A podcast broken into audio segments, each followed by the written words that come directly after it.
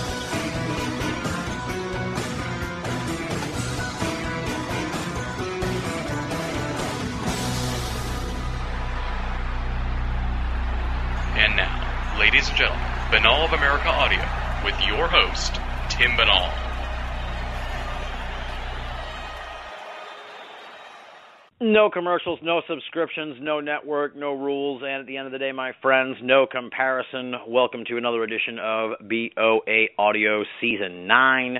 I am uh, still in the tiny room, so bear with me. Uh, Greg and Dana don't know about the tiny room, but I've had been forced to move to practically like a dollhouse to broadcast the show from. So I'm I'm still in the dollhouse, folks. But uh, thankfully, I'm not in the doghouse because we've got uh, an awesome pair of guests tonight. How about that segue? I'm talking about Dana Matthews and Greg Newkirk. They are paranormal adventurers. They go around and get into trouble essentially in this in this weird world of high strangeness. And I had the pleasure of hearing them on Coast to Coast uh, back in October or so, and just really enjoyed listening to them. And I was like, I would love to talk to them. And they seem to uh, more than a lot of people in this field. They really seem to get it. And and what I mean by that is they don't take this too seriously, but they also respect it.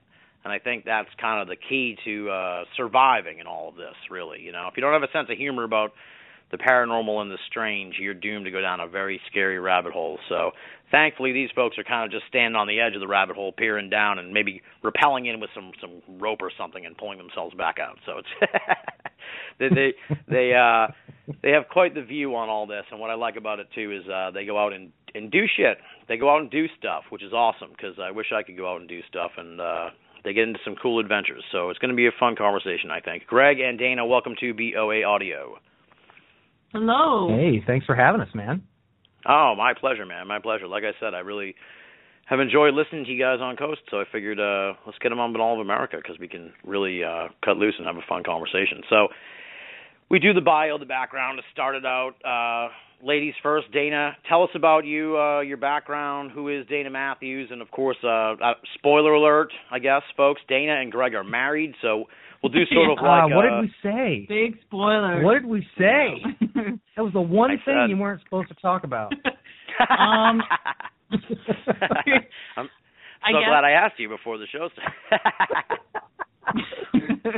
um, yeah, I guess I don't know. I've been interested in the paranormal for pretty much my whole life. I guess like most people, but I've been actively participating in paranormal adventure, as we like to call it, since probably 2001. And um really, for the first couple of years, it was sort of just ghosts and and hauntings and all that kind of stuff. And eventually, my curiosity sort of opened up and it started with Bigfoot, and we just went from there. And hey, listen, you're glossing over a big part of your. I'm doing that on purpose. Uh, Go ahead. I, in 2003, I hosted a very terrible Canadian television show that will rename. what was the name? No, No, name. it's the Girly Ghost Hunters. It's available on Hulu. Oh, If anyone would like to look it up, Even in bad America? This yeah. even in America. Yeah. Oh, that's awesome. Sucks big time. Really? I, that? I remember hearing about the girly ghost hunters, uh, and I was like, "What is this shit? What? This is weird." Yeah. I actually thought it It was, a really good idea, though. It was. It's. You know. It, I mean, like it, for the most part, I, it was just my friends and I, and we got. I mean, we got to travel around to all these really cool haunted places in Canada, and investigate them. And It was out a full year before Ghost no, Hunters it wasn't. was. It was six months. Oh, six months. Yeah, we did. But you beat them to air. You beat Ghost Hunters to air. Yeah, and they're they're still going today. We had that one glorious season. So Yeah. Greg, That's would you sign of quality, though. Aren't the best shows? You know, they go off the air after like one or two seasons, and everyone's like, That's "Bring true. them back." So no one wants to no. talk about that. Just a fun, a fun you. point is when you are watching it on Hulu, if you are watching it on Hulu, there's a lot of really fun Facebook comments that people have left over the oh, that's mean. at the bottom that you can read through and That's mean. Oh God. Yeah. Oh, that So- must be yeah. there we go. The the life of a Canadian television star. but yeah, from there we Greg and I co-founded uh what was at the time Who Forted and became Week in Weird and Yep. Planet Weird and we've been traveling around and Chasing monsters. chasing monsters ever since. I mean, my background's pretty much the same thing. I've I've just never been on TV, so it's No. it's not quite as interesting. I know. So uh yeah, So I you're mean, not on I'll, Hulu I'll at all? spare you the uh, not on Hulu at all. No, I will spare you the uh the extensive background and just say I, I've been a weirdo for a very long time, and uh you know uh, now I'm in a I'm in a position where I can I can go out and actually chase monsters for real, and uh do it any chance I can. Nice, nice. Well, they, y- well, since you didn't tell me much about your background, Greg, I'm going to kind of presume. I'm going to the assume the same. charges It's were dropped. Basically- Well, they were. They were. Actually, what's funny is Dana and I actually met because we ran rival ghost hunting websites when we were kids, uh, Oh, and uh, hated each other. Back in the GeoCities days. Back in the GeoCities days, when everything was justified to the left, all the pictures and everything. He's the, Oh, the nice. automatic builder. Yeah, it was terrible. Dancing skeleton gifs and that kind of thing. Love that guy. Oh yeah, We hated glitter, each other for glitter forever. everywhere. Yep. Oh, glitter. Yeah, blingy. Yes, that's. I what think it that came yeah, along a little later, It though, was, didn't it it? was way later. What was That was it? like on that was MySpace MySpace. or something. Yeah. Right. We had those too. The the embarrassing MySpace photos are still out there somewhere. But yeah, oh, we, I'm sure. hated each other. sure. Dana got a TV show. Me and my friends got upset, so we we built an exact replica of their website with us dressed in drag. Put all of their visitors uh, on our website instead, and hated each other for seven years. And then I essentially stalked Dana until she married me, and here we are. Wow, all- seven years, really? Mhm. Yeah, Jesus. we've been together how long now? Um, eight, nine, Eight or nine, something like that. Wow. Doesn't matter. Wow. a lot of years. It's a paranormal love story. Um, now, how about this? Okay, so you didn't. This is this is the setup that I was getting to for the question. I'm going to make you really think here, you two. So uh, bear with me. Okay. Um, Right. What I found interesting just now listening to your your bio, your background is, uh, and uh, Dana kind of alluded to it, is that you started out in the ghost realm, uh, and, and right when it kind of exploded. So you know, like you said, you were in it for a while, and and uh, you're all mixed up in the ghost thing. So a lot of people they get they they get into their niche and they just stay there and they never get out of it.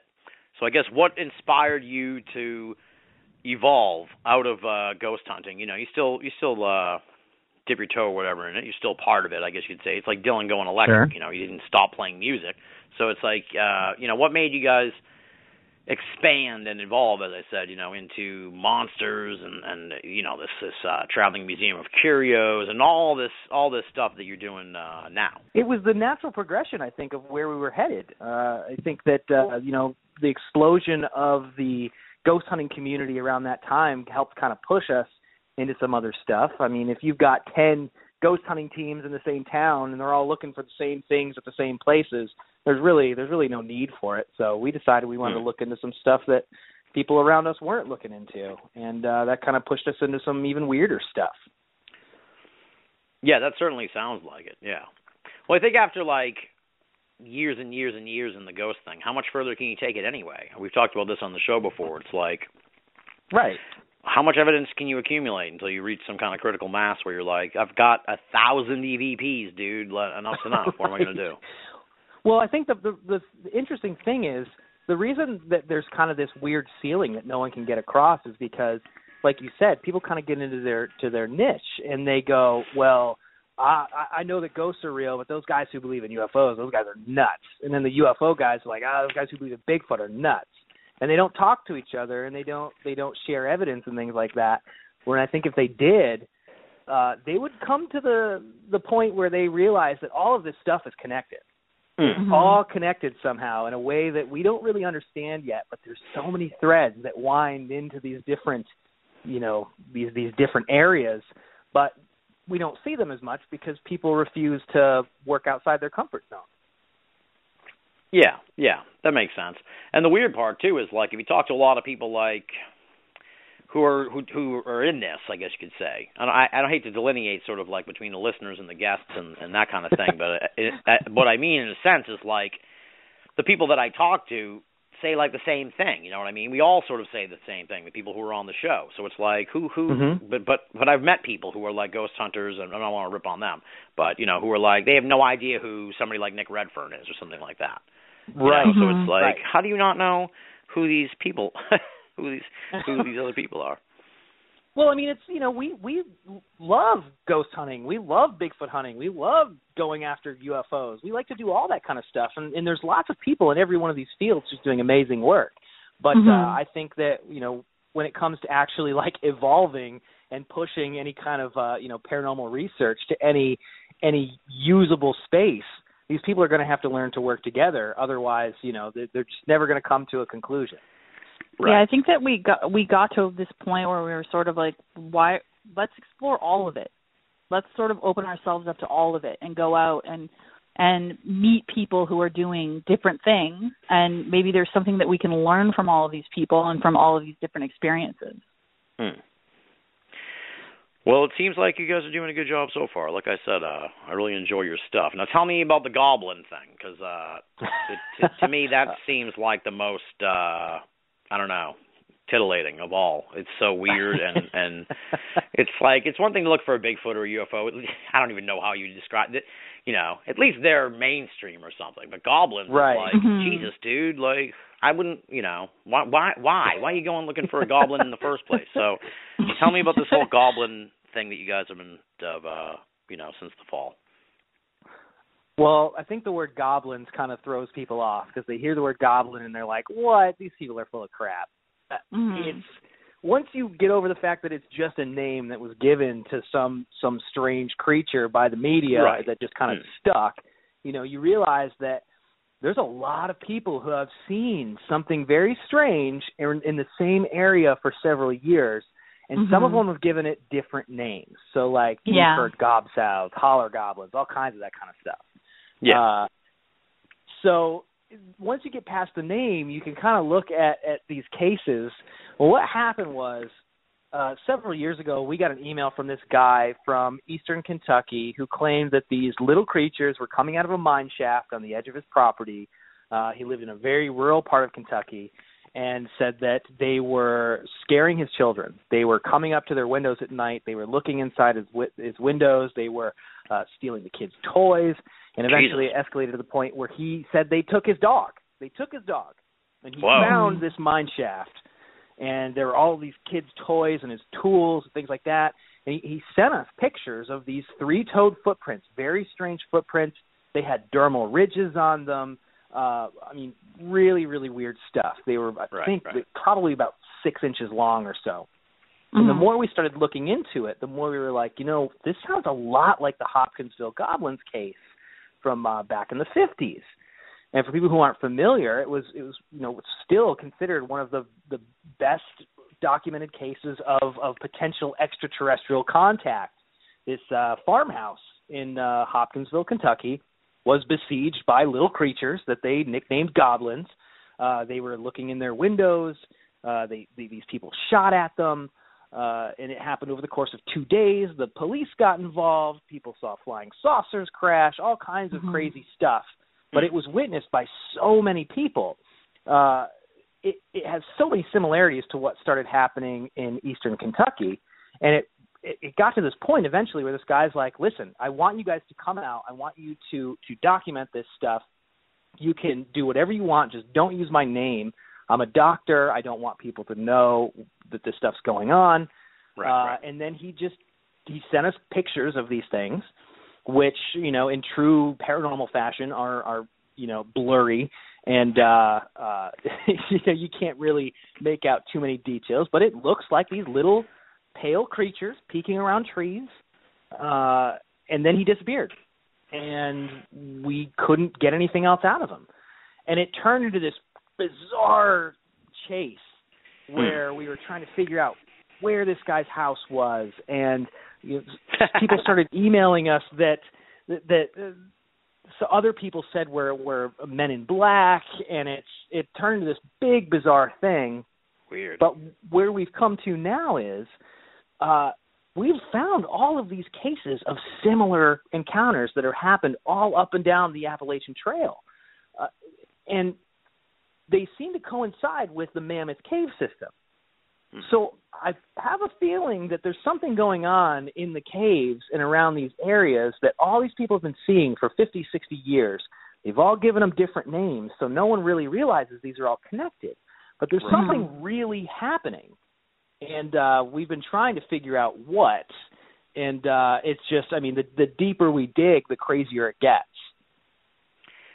Now, what do because I couldn't pick a goblin out of a lineup from a gremlin or a or a gargoyle. So what? How do people describe this thing? So so people can kind of or these things or whatever you know what, what do they what do they look like? Uh, so we can kind of get a mental picture at least of what the witnesses describe them. Back during sort of the the very first uh the Sutton case, they were described as being about three to four feet tall. They were very pale. They were bald. They had very large, kind of shiny black eyes. And the one thing that really made them stand out more than anything was that they had these what they described as these gigantic ears. So they almost looked like almost like elephant ears. They were they were Hmm. very big and very strange. And um the more recent cases or the more recent stories, I guess, a majority of the descriptions are pretty similar, aside from one weird little detail, which is that the ears seem to have uh, gone away, and that people today are seeing pretty much exactly the same thing, but without the the large sort of ear-shaped things on the side of their heads, which is interesting. a- and I mean that that opens up a whole uh, you know bunch of new questions about what potentially those things could have been, or you know like how it relates to the new case. Hmm. Makes me think that they like lived deeper underground a long time ago and have slowly been making their way to the surface. So like they evolved off those giant ears so they didn't have to hear as well. But who knows? hmm One of the There's weird people- things that I I, thought was like, if these things really were from a crashed spaceship, like they said in in 1955, who's to say it wasn't part of a helmet? Yeah, That and I mean like work one of the anymore. So why oh, wouldn't they- yeah. One of the more interesting details too to the original case was that when the family were shooting at these creatures, they described hearing the sound of like tin cans, almost as if the bullets were sort of bouncing off of them. Which maybe they were wearing some sort of weird suit or like you know what I mean? Like there's that's always a possibility that um they could have been wearing something to sort of protect themselves from the environment around them. Now this is from the 70s, right? These That, stories. this is from 1955. Okay. Oh, I'm sorry. Yeah, yeah. So do do you think? Hmm. See, I'm having trouble reconciling maybe that they that these aliens would would still be around in the area. So so, uh, but I'm confused. Right. So. Right. Part of me just figures Well- they're sort of like weird cave, cave, cave dwarves or something, cave hobbits or something like that. they they absolutely could be. Like we we have no idea. Maybe the maybe the UFO crash that happened in 1955, the alleged UFO crash, had nothing to do with the case, and maybe these things did come up out of the ground and are, are have been living in caves. Uh, but it's it's strange that uh, it's strange that they saw a flying saucer that went down near a cave in Hopkinsville. Hmm. Uh, that these creatures came to this farmhouse. And what's interesting, a detail that's often left out of the story uh, that was told to us by Geraldine, uh, who is uh, the daughter of Lucky Sutton, who actually shot at these creatures. She said her grandmother said she didn't think they were there to cause anyone any harm. They actually approached the farmhouse with their hands in the air. So they Oh, had their arms in the air, and they still shot at them because they were terrified. And these things ran off yeah. so that makes sense. you know Yeah. it's just it's a lot of strange coincidences that this happened around the mammoth cave system and all of these sightings that have happened in the you know 50 60 years since are happening around the mammoth cave system so Which spans like know. pretty much all of Kentucky. oh yeah it's the largest cave system in the world Yeah. it's the the largest cave system in the world And so and can- I presume all the then since it's the- so big, nobody can like no one really goes. People go in, but it's like no one really goes in. You know what I oh, mean? oh i mean it, la- largely unexplored Yeah, exactly. I mean, there must be miles and miles and miles of cave systems in there that we could never even imagine are are there. I mean, and if something, you know, for the sake of you know the conversation, if something w- was living there, it would be sort of the perfect little highway for it to sort of cruise around the state, basically, pretty much undetected. Yeah, especially if you knew where you were going, you know, Mhm. and lived in there. You'd So- be adept at getting through these caves and shit. Yeah. There's a there's a Goblin Highway right underneath Kentucky. yeah, exactly. Exactly. That's weird. That's a weird story. Yeah. Yeah. I've heard a little bit about that thing. So you can't You find know- this doctor. He just he just bailed on you after sending the pictures. Oh, I mean, to, well, here's here's what's interesting. We finally, uh, late last year, we finally said, you know what, screw it. Uh, we live in Cincinnati now. When we started investigating the case, we were living in Canada. So now that we're in Cincinnati, we're very, I mean, we're basically Kentucky.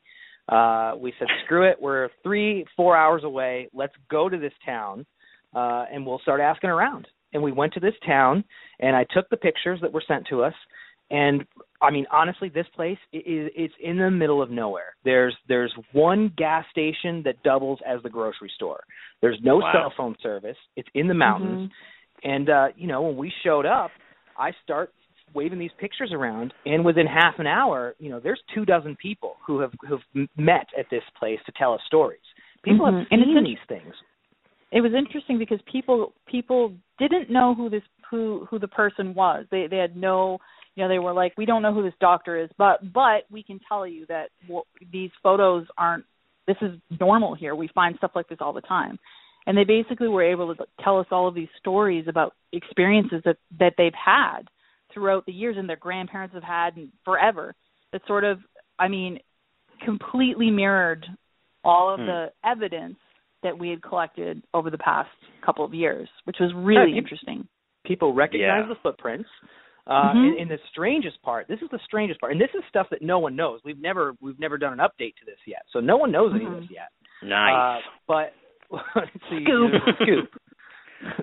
so there's uh this guy starts saying that you know a year or two ago they saw a giant flying saucer. They use the words flying saucer above their town. They said it was bigger than a jumbo jet, perfectly round, that hovered there for four hours.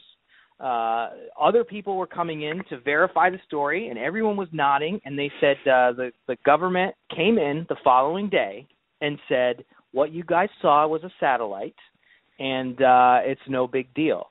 And this guy said, "Listen, I know that I'm not an educated man, but I'll tell you right now that wasn't a satellite." And the next day, they printed pictures of something looks completely different in the newspaper. Jeez, this was a couple of years ago. So something's going on. Yeah, just a few years ago. Something's Weird. happening there. But they say the police won't come. The police won't take them seriously. Uh, no one will pay any attention.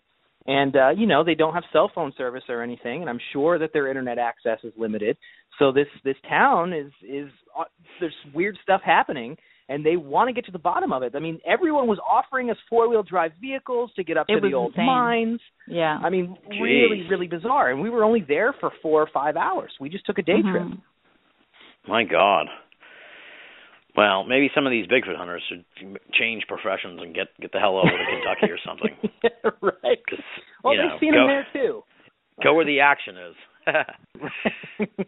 My God, that's crazy, dude. That's really crazy. But it makes sense in a way. I mean, they're kind of they're kind of like uh sequestered from the world. So right. Yeah, it's right. so isolated. yeah, very very weird. Perfect man. place. Yeah, exactly. It's like the these whatever these creatures are, they want to be sequestered from the world too. So they're they're perfectly happy there. So it makes perfect Right. sense that they they'd all live together in a in a little bubble. Oh man. So y- now that kind of brings up a general point of just like how you guys go. How do you decide what to go and and check out? You know, because you've done other stuff. You've gone and you've gone on a Bigfoot hunt. You did uh this UFO uh how to how to become an abductee thing. I presume that was sort of uh an adventure you want. How do you decide what kind of what kind of stuff you're going to do? Because I presume at this point you get a lot of like I don't know why the hell this doctor guy was writing to you in the first place. Thank God people like that don't write to me Uh, because I would like freak out. So like I, I presume you get all kinds of crazy emails from people that are like, "You got to come down here. My dog just recited the the book the book of Revelations." And you're like, "Oh, I Oh, don't know that, if I can." one we I would that's totally go to that. investigate. For sure. Absolutely. I, I, So how it's do you really decide just comes what, down. what you're going to check out? I kind of want to see We're- that dog now too. we're- we're bored easily. So Yeah. you know we want to do things that uh, that are different. We want to do things that are actually different. It's like I said earlier. You know, if there's if there's hundreds, if not thousands, of other teams out there who are investigating the same thing, they don't need us to to help. Hmm. So you know, a lot of what we choose to do is you know things that we think are interesting or that other people won't touch. And so you Mhm. know, you know, a Like dog goblins. uh, reciting the the book of Revelations. I don't think anyone else would touch it. So we would totally do it.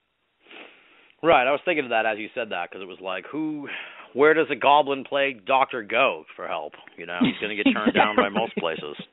right. and I think most people would probably think, okay, this guy's insane. This is uh, goblins really like it's hard to you know buy because obviously we're not familiar with the word goblins, and it just seems like this super weird thing. So Right. we sort of ran with it. I think the key, the key with all of this is always the witnesses. And I think Mhm. that that people should take these people more seriously the crazier they sound. Uh, Yeah. uh, but you know that's not a very popular opinion. So we're more than happy to uh to take that work off of other people's hands. Now, have you run into people where you're like, this is too crazy, like you're too, this is not believable or something like that? You know what I'm saying? Oh, like, yeah, of course. you know, yeah. Of, of course, of course. But what's interesting is when all the crazy people start saying the same thing, and they Yeah, that's-. That's Hmm. the interesting thing, and I think that happens more than most people realize. Uh, I think that a lot of things are thrown out simply because people are like, "Oh, these people are crazy." But uh, I think if you were to interview a ton of people who everyone said were way too crazy to take seriously, you would start to find very strange patterns that emerge there that uh, I think, if studied, you would you would go to some very very strange places. It would be a very weird rabbit hole to go down. That's for sure. Yeah, yeah. I was going to say schizophrenia, but well, sometimes, but who, who's to say that you know schizophrenia isn't a uh, a symptom of of something uh, grander? right. No, no, no. I'm just imagining like you listen to all these people, then at the end of the day, you're like, it turns out they all live in houses with lead paint. So case, right. case Right. closed. Well, if you figure that out, then you've done a service to the world anyway. Absolutely, yeah. Absolutely. Um, all right, so that was the golf. Well, tell me this. Tell me this. Uh, the alien story, because people, you say how to get abducted by aliens. Uh, I, I don't want to like make you guys give away all your all your, uh, you know, your sort of like lectures and stuff on on the show. So you know, give me the parse down only- version if you want. Mm. There's only so much we can tell you, Mhm. but we uh, several years ago successfully uh, staged uh, an alien abduction. We got one of our friends abducted by aliens and uh, mentally broke him. It was one of the scariest things I've ever been a party to.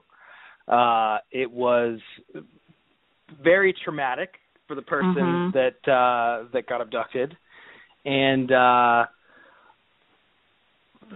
that's about all I can really say. It was it was successful. It was successful, uh, terrifyingly so. Um, and I think uh, we might try it one more time. We might All try right. it one more time, and uh, I think this time this time it'll be me. We'll wow. Interesting. Now let me lightly now We'll let me lightly probe you. No pun intended. Um, yeah, Of course that pun was intended. Of course that was intended. Of course. So, so you, know, you don't want to say much about it, but was this sort of like? I, I don't even need to talk about how the guy got abducted, but like, was this sort was, of like real. a like? it was real. I, I, oh no, no, I'm, I've already. I, I, I'm willing to go that far, so don't worry about that. I'm not challenging that. Okay. You know, it's fine with me. I don't care. Um, what I'm wondering is how you sort of like conjured. Was, was this sort of like a mental thing, or was this like a physical thing where you We you know, we went to a like place. how do you? Because uh, it's one we- thing to try and call a UFO over with a flashlight or something, but to to get it to abduct it sounds like it it requires some kind of mental gymnastics in a sense. We went to a place where there uh, are common sightings of, of UFOs. Uh, Mhm. We picked one of the best places we could possibly think of to to do it, and uh, there's only so much I, I can't say too much about how Okay. we drew it in, but uh I mean it was I mean missing time everything. And and the strangest part about it is Um, the person the person that got abducted uh, can't remember anything about it anymore. Wow. Um, yeah, it's I mean it, it's it's almost like a natural. Uh, and- you talk to anybody who's who's dealt with with alien abductees, you know they'll tell you one of the most common things is that uh, they they forget all of it. It just it just goes away. Yeah. Uh, and, and I mean, there's some people who go so far as to say that one in four people have been abducted by aliens. They just don't remember it because it's it's a common side effect of of it happening. It's something that almost like they they they the great they induce on you is to forget the experience. And sure enough, um, doesn't remember anything about it anymore. Hmm. All right. Yeah. It's very Dana, do strange. you care very to add anything to that? Um, it was very. Uh, I will add that it was very stupid and dangerous, and oh, okay. um, it definitely has impacted pretty much everyone that was involved with it in Yeah. in a sure. big w- weird way. Like it was it was very it was a very strange experience for for everyone involved.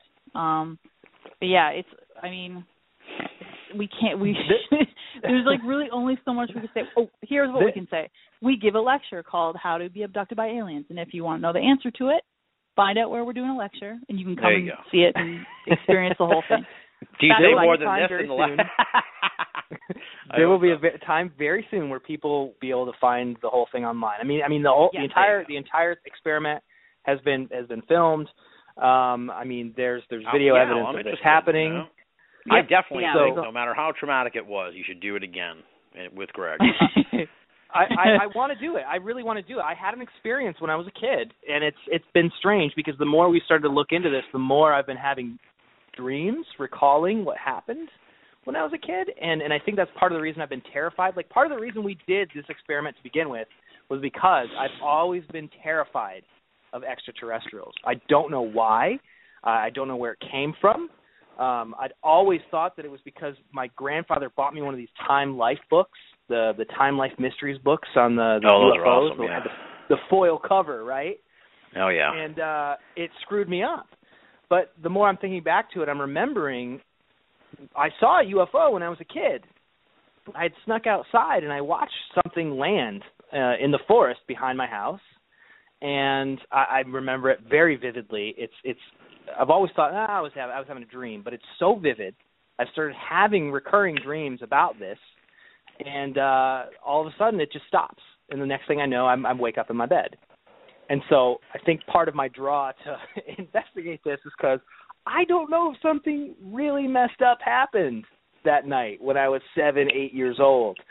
And so who knows what'll happen. I need a regression session Yeah. probably. That's weird. Interesting. right? All right. Yeah. That's strange.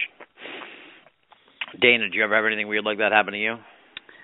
I have uh, luckily never had an experience like that. I think I mean I've had a lot of experiences with with ghosts, but or at least what I think was a ghost. But no, luckily I've never had any encounters with beings from other planets because I think I I think that would be really terrifying. Yeah. Yeah. Well, depends on the context, I suppose, right? Yeah. I mean, yeah. there's a lot of dudes who said they've had really like awesome hot sex with like hot. that's that is Space true. babes. We were just in at Mount Shasta, so That would be Lots of- yeah. lots of people who believe that there.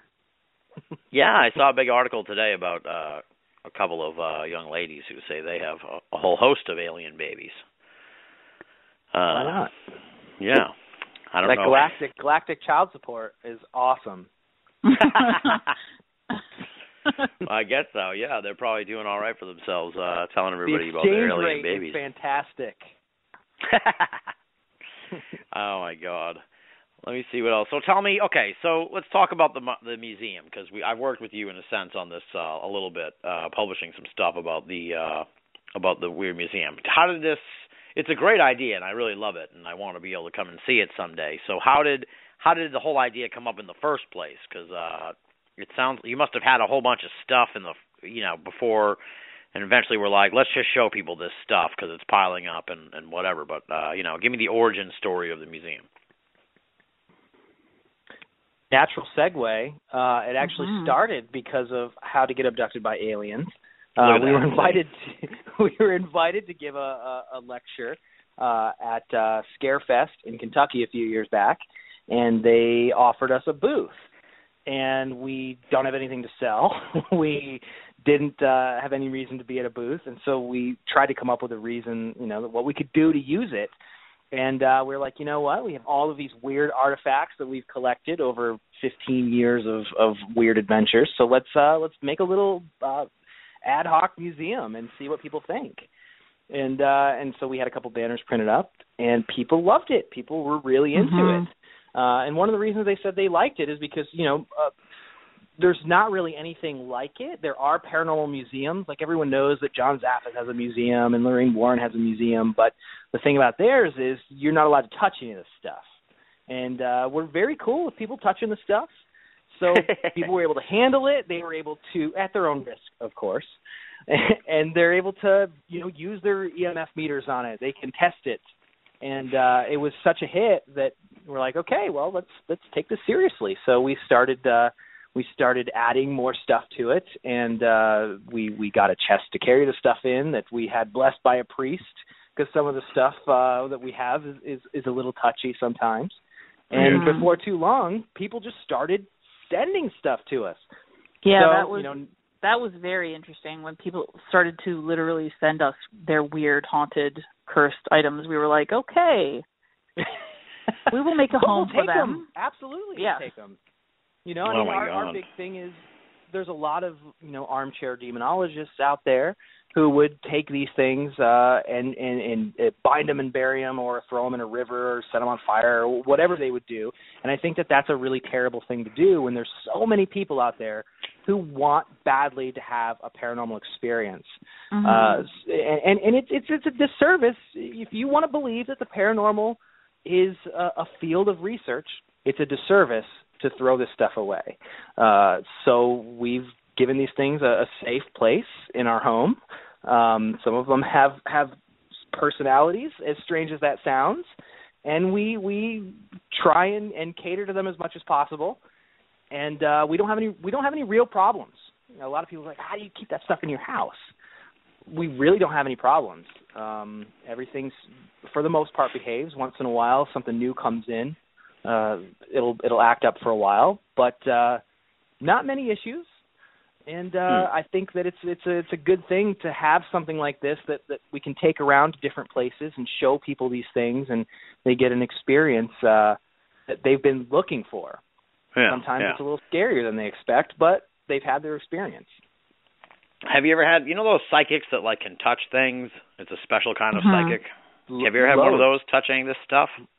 Yeah, I, we've had quite a few people. I mean, one of the most popular things that we have in the museum is something that we, we call the dark mirror, and um, it tends to be the most. I think it's probably the most negative of all the things that we have. Yeah, and, probably.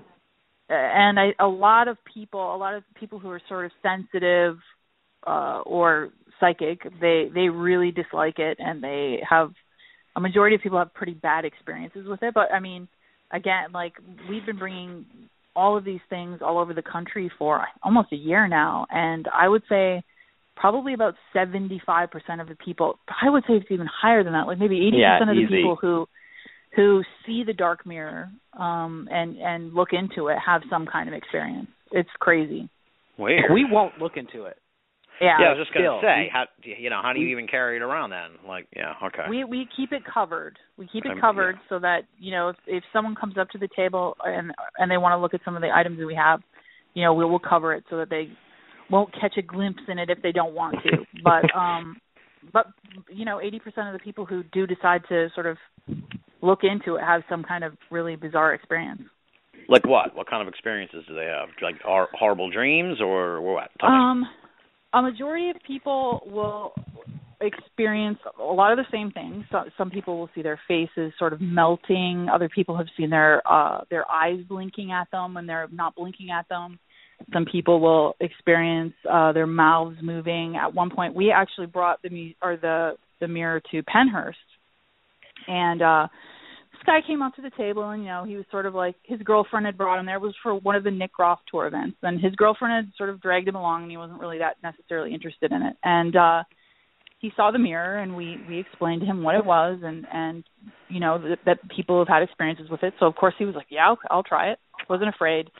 And he grabbed the mirror and and sort of positioned himself in a really good spot and and uh, was looking at it for about a minute and a half before he just sort of stopped and it looked like he was actually going to drop it because he was so startled mm. and what he described to us was that he was looking in the mirror and so again it's it's a mirror that is it's black you, it's meant for scrying so he's looking in the mirror and he can sort of see his own reflection and what he sees is himself actually peek out from behind himself and then pop back in again oh, so, Jesus. so I, yeah and like some of the i mean like uh, what are some of the other interesting things that people experience? So um, they're, they're dead bodies. Dead people bodies. Their own yeah, dead faces, rotted. Yeah. Oh God! Now yeah, where did this come from? Where did you guys get this thing? Well, it came. We got it from a woman whose mother was uh, apparently obsessed with it, and her mother had purchased it at a, uh, a psychic fair here in Ohio. Uh, I, I want to say it was like Columbus and uh, she was trying to learn Black Mirror scrying. And what happened was she became really weird and obsessed and withdrawn, and eventually got to the point where her daughter said, "You know, enough is enough. Give me this mirror." And her mother, at this point, had been keeping it in a closet with uh, a black cloth draped over it. And she broke down and said, I don't know what's wrong with me, but every time I look in this mirror, I only see terrible things. And the terrible things were never elaborated on, so we never knew what they were. And mm-hmm. and the, it got its name as an accident because we we received it like a day or two before we were due to have uh, another display uh, at another event, and we had we had no tag printed up for it, so we we knew very little of its history. And some woman goes, "What's this?" And she picks it up and she looks into it, and within 30 seconds, she slowly puts it down and says, I shouldn't have done that. That's a dark mirror.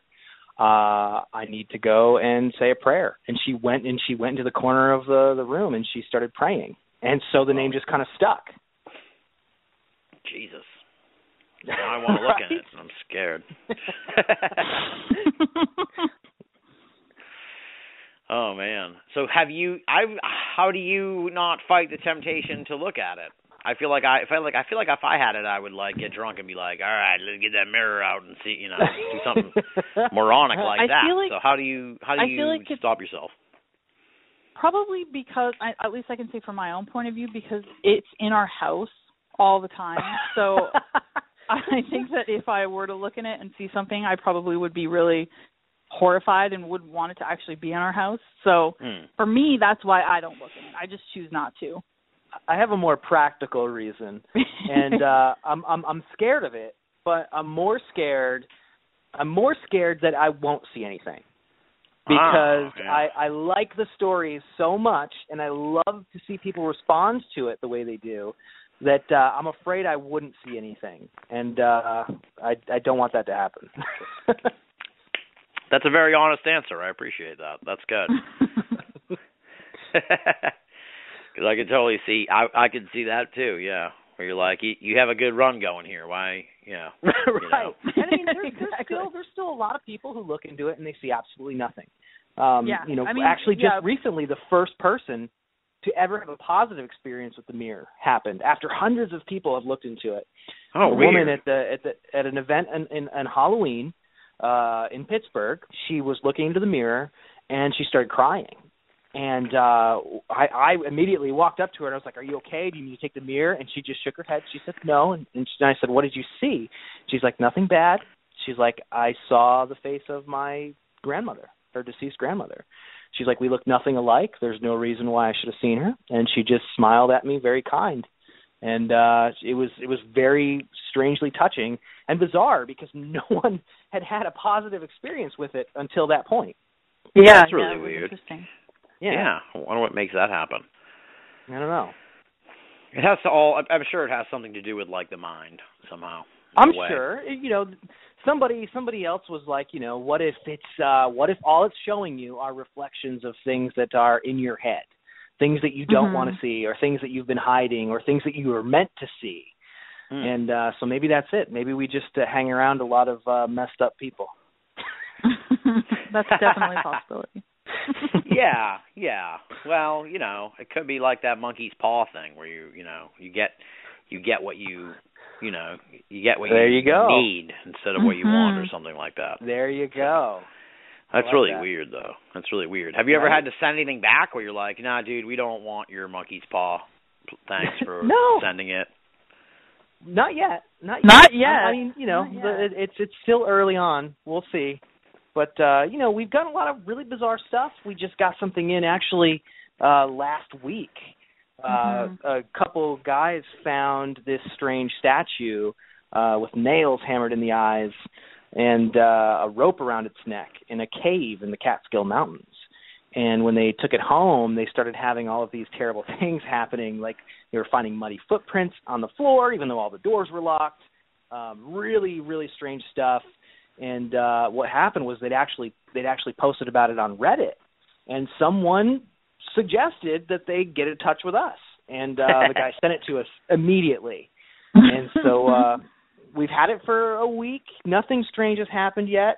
Um, we'll see. I saw that thing, dude. If you found that, in, if I found that in a cave, I would be inclined to leave it there. I watched. You'd the probably leave it, kid. right? I I Right. think the guy the guy that we were talking to, I think that it was him that took it. I think it was his friend that took it. Right. So, but I mean, either way, his his he- skeptic his skeptic atheist friend was like it's all a bunch of bunk i'm going to take it home and this guy's like Yeah. don't do it don't do it don't do it and sure enough his friend's not a skeptic anymore Mhm. Yeah. That's what it Jeez. takes. What it takes And then you know, and then to take make matters worse, instead of like bringing it back to the cave, the guy's just like, ah, I'm sending it to these guys. well like, what's geez, funny is everybody said take it back They I know, like back ninety percent of the people were like, "Oh, just bring it back to where you found it. Just leave it there." they were too scared they were way way too scared to do it Mm-hmm. so that's fine i'll take it that's that's totally fine i got a home for it Has any of this stuff ever broken? I was thinking about that when you were talking about the mirror. Like, what if some what if some person looked in it and was like, "Ugh," and dropped it, and then that who, what who knows what would happen? So is anything? We did it. That's almost happened a few times Yeah, we did, we had a woman actually at one of the very first events we brought it to who looked in the mirror and had a, a really bad experience and then came back maybe half an hour later super aggressively was like I'm I need to destroy that thing like give it to me. Oh, And, God. I mean she she was Well, serious. what like happened was absolutely she- a hundred she had- serious. she was apparently she had done scrying a lot. And uh one of the things one of the techniques that she used is she would put her palm print on the the black mirror and she would remove it. And as it dissipated she would kind of see whatever sign she was looking for. And Mhm. her handprint never left. I mean it was there for 2 hours while this woman she she saw something terrible puts it down and then immediately picks it back up and tries to rub her handprint off of it and it wouldn't go away. And she Mhm. slammed it down and she she walks out. And, and I mean I even I even picked it up and carefully without looking tried to erase it and it wouldn't go away. And uh she comes back 2 hours later and she's like where's that effing mirror? I need to destroy that mirror. And as Oh, soon as she said it wouldn't you know handprint's gone Mhm. Whoa, that's weird. weird yeah, we've had weird we've had stuff a few people who who wanted to destroy things on our behalf. that happens every Oh, so God. often. Um, Right. But uh, yeah, luckily no one's dropped anything because I, I would be afraid what would happen. How did you? How did you? Never know. Uh, how did how did you how did you settle this this lady down? I don't know what Uh, I would we- do. I- I I don't know what I would do in that situation. So how did you? I you? locked it away I locked it away and I said absolutely Yeah. Yeah. Okay. Absolutely not. And I mean, she didn't really have much of a choice, so Yeah. she kind of stormed off. My God. Well, I hope Weird, she's okay man. now. Ah, who You, knows? probably, you guys were at a hotel. She probably went and smashed the hotel room mirror or something. yeah, right.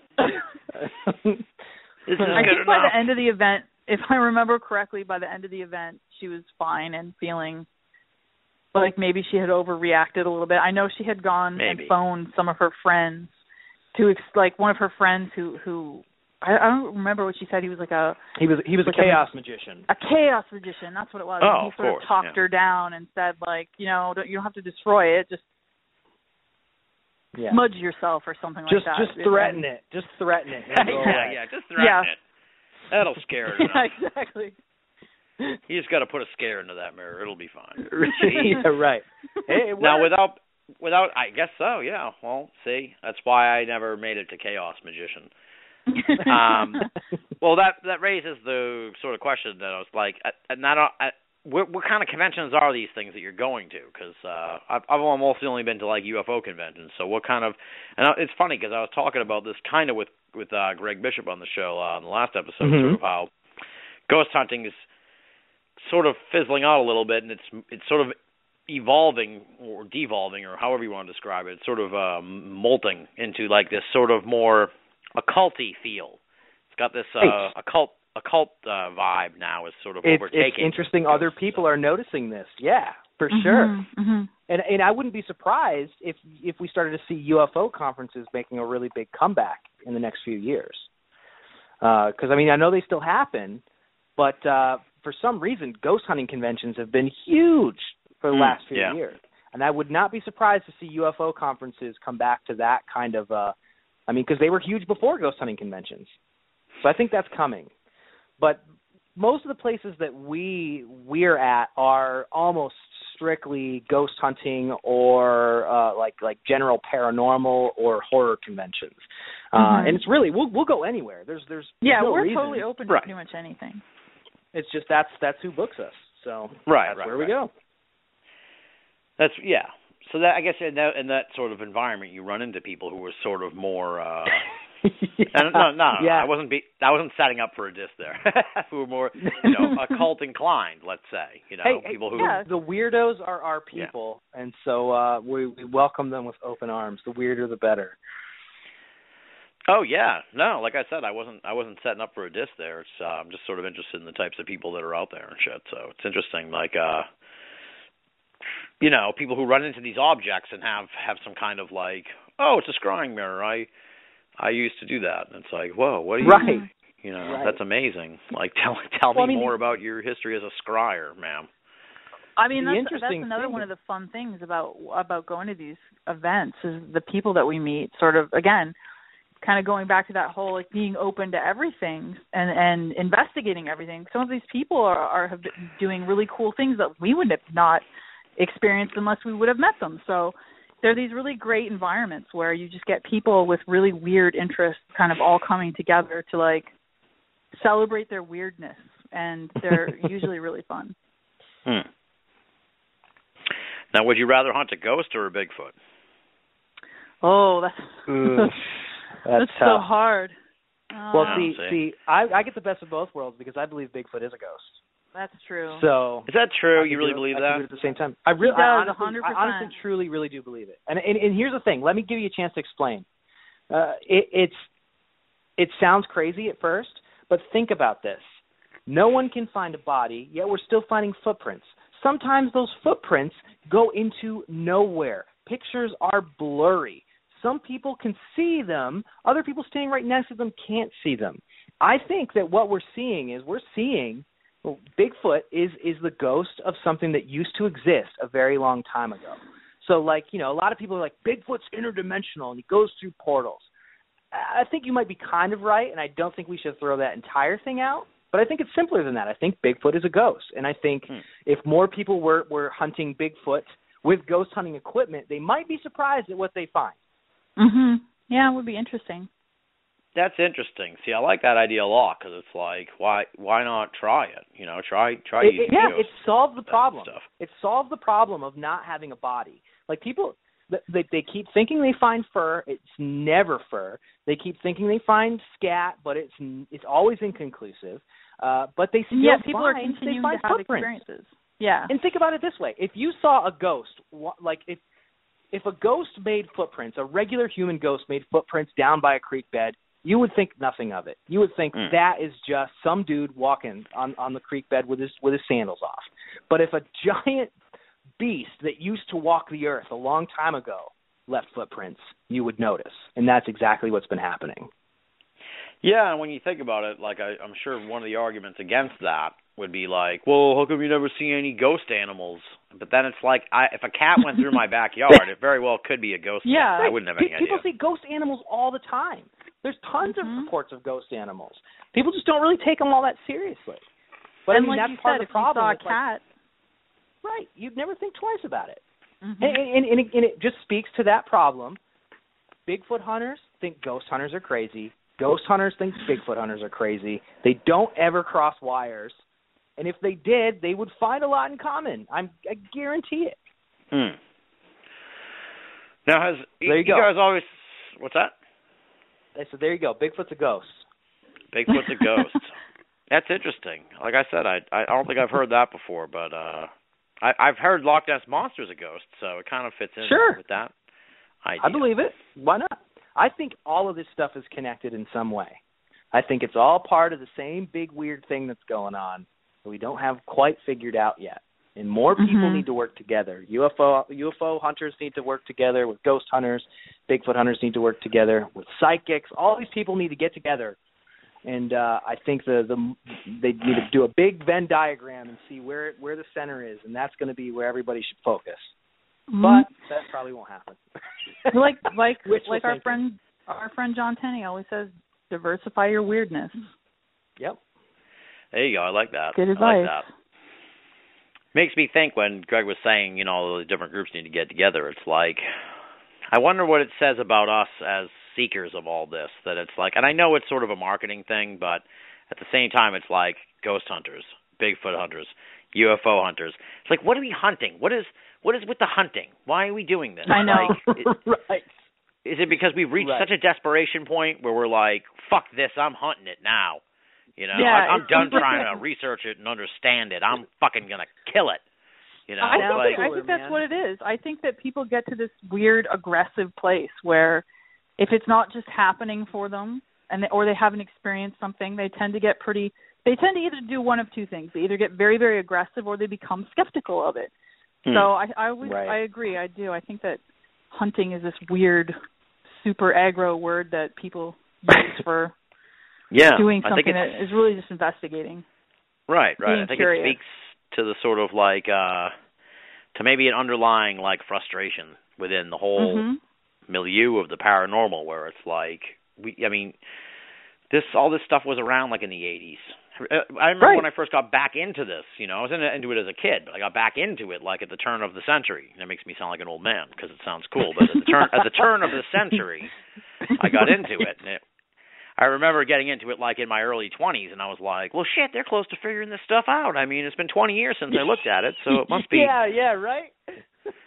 and it never No. happened. You know, I got into No. the more I got into it, I'm like, they're not any closer than they were when I was a kid. well, and- I think if you find like on on the same the same note, uh, I think uh, on the note of, of of getting aggressive after you don't get what you're looking for, I think a lot of people uh, do become skeptics, and I think if you look at a lot of the people who are are up and coming in, in prominence in, in the the capital S skeptic community, you'll find that a lot of them were hardcore believers at one point. They were people that set out to to find a ghost or to find a Bigfoot, Mhm. et cetera, et cetera. And then when Right. they realized that they they it, it, it were weren't going to find it, or they weren't going to get a television show, or or whatever the the real goal of their search was, uh, they decided, you know what? It's easier to tell all these people they're stupid, and that's kind of what happens.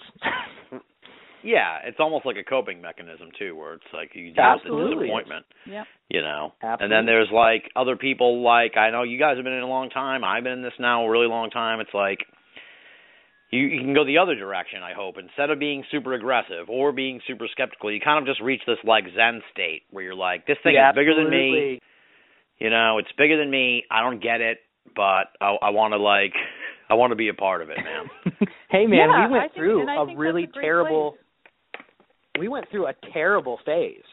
Uh, which is part of the reason why, uh, if if if, uh, if the words "Who Forted" means anything to anybody, uh, we used to have this website, and and it was very critical. We were we were. I mean, I say we, but it was really me. Dana's always been lovely. I've been very very mean to a lot of people. and uh, feel very bad about it. And it was it was mostly the result of that same kind of of aggression that you get after you don't get what you're looking for for the longest time, and you you know you see other people who claim to be getting what what you've been looking for, and you get upset. And you know, I was very mean. I was very mean to a lot of people who I now are I'm, am very good friends with, and I feel very badly about how I treated them. But it's one of those things where I, I kind of looked around and I saw the people that I was attracting around me by being a, a skeptic, a capital S skeptic. I saw the kind of attitudes that these people had and what I was, uh, you know, in, in a lot of ways being associated with, and it, it mortified me. And I made a decision right then and there. I said, I'm not going to take myself so seriously anymore. Uh, I'm not having fun anymore. And the minute that I changed, you know, we changed the name of of Who Forted. We got rid of the baggage. It's Week in Weird now and uh, we decided, you know, let's actually have fun with this. The crazier it is, the more let's let's give it a go. And, And I mean, even having just an having absolute that- blast. and and I think approaching the subject matter with that kind of thought process opens you up to more experiences anyway. Oh, absolutely. So- yeah. Absolutely. Uh, like I we I mean I think that's just a a gimme, really. Hmm. right. Yeah, yeah. It's like you can't hate watch the paranormal. It doesn't work that way. Yes. Yeah. I mean, you you can, but you'll be miserable. Right, You'll be yeah, absolutely exactly. miserable. Because Yeah, because yeah. the thing is, I and I think that what people are missing is the paranormal. Uh, the way that you need to really investigate the paranormal is uh, subjectively, because because paranormal experiences are all very subjective. You talk to any witness who's ever had a strange experience, whether it's with a UFO or an abduction or a Bigfoot or a ghost, whatever. It's very subjective, and people who think about the world in in a very mathematical way uh, are not going to be happy with that. They're not going to accept subjective evidence, anecdotal data. They're not going to they're not going to accept it. And, and I res- that's fine, but that's the wrong way to be going about the paranormal. If you really want to, if you really want to investigate the paranormal, you have to do it subjectively. You have to dive in. You need to mm-hmm. do a magic spell. You need to go and be Bigfoot bait. You need to try and get abducted by aliens. That's the way you're going to get some interesting answers to questions. But people are very scared of doing that because I think innately people are very, very worried about looking or feeling silly. And I think once you get over that idea of what other people are going to think, you're going to go some very interesting places. And that's what, Yeah. that's kind of the point that we had to get to, where we stopped caring what anybody else thought about what we were doing, and uh, just had fun. And, and and we're getting places. We're finding interesting things because we're having a good time doing what we're doing. We gotta spread this stuff around. Let's put it on the internet. You're listening to Binnall of America Audio. Great heavens! What kind of radio show is this? Now, talking about doing stuff you shouldn't do or people are scared of doing or whatever, uh, that made me think immediately of the Ouija board. You guys ever messed around with that thing? Yeah, I have. we're I have loads of times. Well, yeah, exactly. Here's another uh, thing that we're doing right now. We've been over what a couple months now, I would say. Oh, this We've is the John doing an Tenney experiment. thing. Yeah. yeah. this is the Yeah, thing with John Tenney. Yeah, the séance. Yeah. Tell me about it. Want to tell them about it? Uh, yeah, we we, we decided uh, we wanted to we wanted to try another experiment, uh, kind of the same idea as as uh, the alien abduction experiment kind of thing, and we said, what if we found a person that we wanted to contact, and no one knew anything about this person except for three people. It's uh, Dana, me, and John Tenney. Most people might know him. He was on uh, Ghost Stalkers on Destination America not too long ago. He's Okay. a very interesting, weird guy who gives really fantastic lectures. A very good friend of ours. And we said, this guy needs to lead it. He's very good at this type of thing. He's got a lot of experience at this. So what we started doing is uh, we found every single bit of information we could about one specific person, and we said we're going to try and summon the spirit of this guy, and we're going to do it if it kills us. But we're not going to be the ones who are going to do it. It's going to be other people, and they're going to be random every single time. And so we've been holding these seances across the country. Some places that we do it are haunted. Some of them are just people's basements. Some of them have no history. There's hotel rooms. Wherever we can do it, Mhm. People are drawn randomly. Some of them are skeptics, some of them are believers, people that are scared of Ouija boards who've never touched them before. And what we do is we say, here's a picture of this guy. We have a picture of him. We say, we know who he is. You don't. We want you guys to bring this person through and validate the details behind this person's life. Whoa. And uh, It's The- Don Knotts, isn't it? the weirdest thing is, Don yes, yes, Knotts. Don Knotts. Spoiled. See, you ruined it. Ruined. I did, just figured that was like an age whole- thing, and no one, you know, you show them all a picture, it's all like people in their twenties, and they're like, "Yeah, I've never seen that guy in my life." And it's like, I what? have no Don idea. Knotts? What are you talking about? You've never seen Don Knotts? we should slip It- it Don is- Knotts into one of the ex- We, one we of should the, just to see. All right, so pop you- it in there for like a control. So, so you- okay, so, so they're all sort of around, and they and and they sort of conjure this. Well, they try. Yeah, to. and, that's- and most the of these idea. people have never done it before. And, uh, we use and- different types of sort of like old spiritualist, like medium, like you know, experiment. Like we have, we've got these weird bells that people would have used sort of back in the Victorian times. Like it sort of reminds me a bit of the old ghost hunting flashlight trick, where if the flashlight turns on and there's a spirit close by, it's the same sort of thing. If these bells chime, there's the possibility that a, a spirit's close by. So it's sort of we sort of try to give it a lot of atmosphere because it really helps. And, and Nice. the fun thing is, uh, John has actually gone through all of his files and found weird old schematics for Mhm. old seance tools that that people have completely forgot ever existed. Goes out to his weird little workshop and and recreates these things. So we're Yeah, like- using old old tools, school ghost hunting tools, basically. but but we're also using new technology. We're using Mhm. you know uh, we're we're taking EVPs. We are using night vision cameras and thermal cameras and things like that, trying to combine the two of these things together. And the the the fascinating thing is, people are getting hits. I mean, they're getting dates Mm-hmm. that they should not for for for any reason should not be getting these dates correct. If Yeah. there is no life after death, if there was nothing beyond the veil, they should not be getting these dates. So it's saying some interesting things. And whether Hmm. that's that that we're they're actually making contact or we're reading each other's minds, who knows Right. what's happening there. But the idea is to do this for a year or so and then have one big final seance. And then what we'll do is we will uh, show all of the hits and all the misses and see if it's enough. People can make their own decisions about whether or not they're convinced and uh, leave it at that. But I, as far as I know, there hasn't been an experiment done like this. So it'll be interesting to see what the uh, what the what the overall data shows us. Yeah, that's interesting. Yeah, yeah.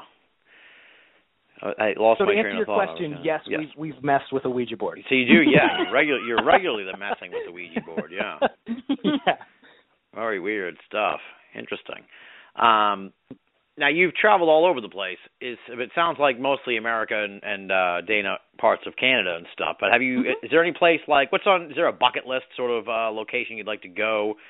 You know, maybe outside of America, because chances are you'll probably end up in one of these places in America. You know, because you travel all the time and stuff. So is there any place Mhm. you, you know you're like, oh, really want to get into the pyramids or something like that uh, that that you'd Oh like to do gosh, someday? yeah.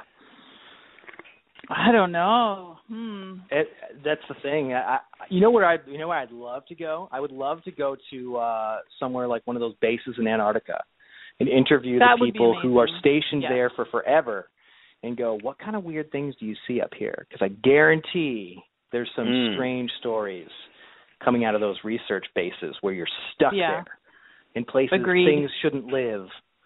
So that's a place I'd love to go.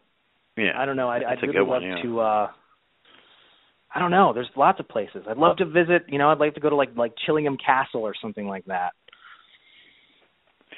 Yeah, it's a hard question because it's like if you you know if money is no object, you can travel wherever you want. There's like a million. Yeah, this yeah, stuff, right. there's like a million places you you could go that are like Mhm.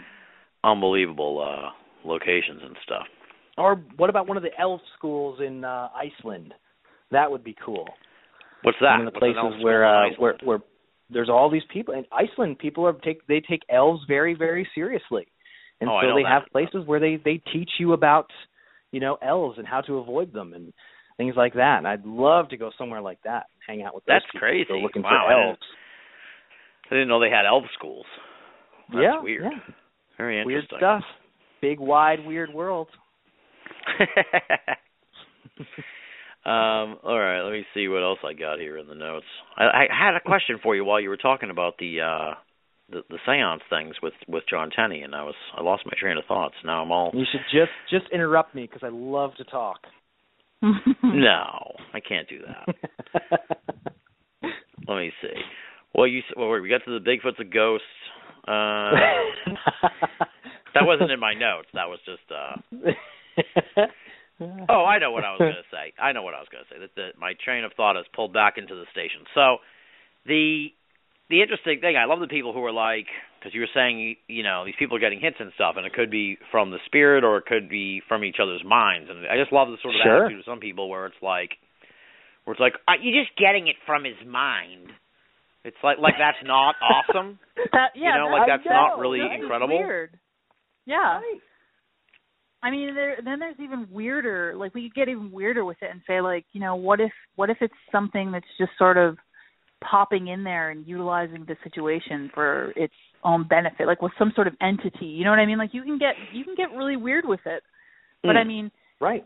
What if some entity has come in and slipped in and taken this person's identity? Um, an, another very bizarre thing that started happening, and this is a pattern that we've just noticed that started to emerge. People who who uh, identify as like skeptic or believer are all sitting in the same seats. They're not assigned. They're just picking the same seats every time. So people who are Oh, a- a staunch skeptic will sit in Mhm. the same seat. Someone who's an absolute believer will sit in the same seat. So this is an emerging pattern. I don't know Mhm. if it'll stick. Uh, I don't know if it'll stay there. It could just be a fluke, but it's interesting to see this type of thing start to emerge. hmm Yeah, that's really weird. That makes sense. Yeah, that's, there's the- that's even stranger. And I mean, what we're finding for the most part is that there really are sort of four dominant personality types that, again, are just randomly chosen. We can't tell yet whether it's just because it's sort of what people will naturally sort of fall into in a small group setting like that. Like the, there will tend to be one person who leans more skeptical, who's who's a non-believer. Then there will be a person who's completely and a hundred percent in and they really believe what's going on. They're very very like they they want to be involved. They're they talk the whole time. Then there will be another person who you can tell is is sort of frightened by the experience. And then there's uh and then there's yeah then there's uh, uh another um, what was the fourth one? I can't remember what the fourth one was. There is there but it's weird. Yeah there's four sort of set personalities. That sort of pop out of this random group of people. It- and again like greg said they're they're sitting in the same spots. They're sort of having the same reactions to the seance itself. So it's just really interesting. I mean the what we'll be able to do at the end of all of it is look at everything that has that happens from from the hits to what they're Right. missing Mm. to what kind of people are involved in it it's just we'll be gonna able to really give really seating interesting. charts so people can look at seating Yeah. charts. They can see where these Exactly. people sat. They can they can see you know where they aligned on the believer skeptic scale. Uh, they'll be able to see all of this stuff, and and we'll just make that data available, and they can use it. Researchers can take this stuff, and they can they can try and make their own correlations with it if they'd like. Yeah, that Um, would be it's- awesome. It's just Mhm. a like a fun, interesting thing to do that that hopefully will give some really interesting insights into the nature of spirit communication. Well, it sounds good. I'm I'm impressed. I didn't realize that it was this uh, intensive sort of a research project. So I'm I'm well, when you see like seance, you think old school seance, and I mean maybe that's maybe that's uh you know a, a problem we need we need to address with some some better press, but uh it is a bigger a bigger thing than it than it immediately seems because people do seances all the time, but they don't Mhm. do them like this. right, right. And I like the fact that you guys are sort of documenting all this stuff because it's like Oh, it's- of like I said, I I you know I didn't realize that because like you said when you when you say séance you there's not necessarily anything wrong with that. There's nothing bad about a séance or anything, but it's like you guys are doing the, all the séance in the for the sake of science almost. So that's pretty pretty Mhm. awesome. Well, science might be fuzzy. I, I, I think a lot of skeptics would probably probably disagree with that. Oh, but please. Uh, I think we have to they're reclaim something science that from the skeptics. Yeah. I for am the with sake you of there. curious people all over the world. That's why we're Right. documenting it.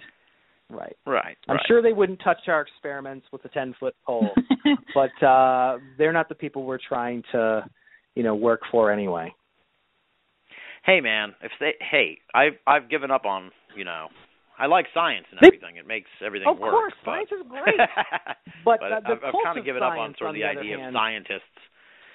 You know, they Right. failed, man. They blew it just as bad as all of us. Was trying to figure this out. So it's Un- still happening. unfortunately, they they control they control their message and Wikipedia and all that kind of stuff. So They control It's, the you know, media.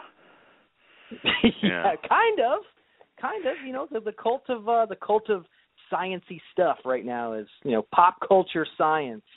That's Yeah. uh, Oh, you know, yeah. the hotness of the hour. Well, Absolutely. I, I yeah. fucking love science. Is the most abhorrent, just disgusting abomination on the planet. Why do you say that? If you don't mind me, I don't want to put you on the spot, but I I barely know.